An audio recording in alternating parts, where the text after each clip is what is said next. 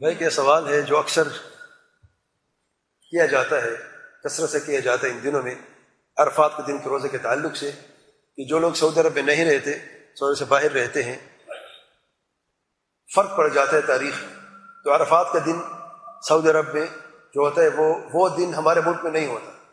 تو ہم کس طریقے سے روزہ رکھیں؟ جب تک ٹی وی میں، جبکہ ہم ٹی وی میں دیکھ رہے کہ عرفات کا دن ہے سعودی عرب میں، تو کیا ہم سعودی عرب کے ساتھ عرفات کے دن کا روزہ رکھیں؟ یا اپنے ملک کے ساتھ، ملک اپنے ملک کی تاریخ کے مطابق عرفات کے دن کا روزہ رکھیں۔ میں نے بار بار گزارش کی ہے، میں یہ سمجھتا ہوں کہ دونوں دن کا روزہ رکھیں۔ عرفات کا دن یہاں پہ جو ہے، وہ روزہ بھی رکھ لیں اور اپنے ملک کے مطابق بھی عرفات کے دن کا روزہ رکھ لیں۔ کیونکہ یہ جو ایام ہیں، یہ پورے سال کے سب سے بہترین ایام ہیں اور ان ایام میں اللہ تعالیٰ کا عمل صالح سب سے زیادہ پسند ہے۔ جہاد کی سلینے سے بھی زیادہ پسند ہے جہاد سے بھی زیادہ پسند ہے۔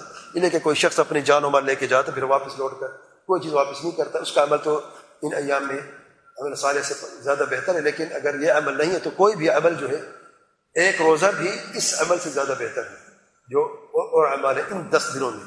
تو دو دن کا روزہ رکھ لیں، اور اس جھنجھٹ سے نکل جائیں، اس پریشانی سے نکل جائیں۔ نو تاریخ یعنی عرفات کے دن سعودی عرب کے مطابق، اور اپنی ملک کی نو تاریخ کے مطابق بھی، تاکہ اس اختلاف سے اور اس کشمکش سے اب نکل جائے اور اگر کچھ صرف ایک دن کا روزہ رکھنا چاہتے ہیں بس کنجوسی ہے یا کوئی اور وجہ جو کچھ بھی، اللہ رحم کرے ہم سب پہ، ایک دن ہی رکھنا چاہتا ہے، تو پھر وہ اپنے ملک کے مطابق روزہ رکھ لے، کیونکہ اگلے دن عید ہے۔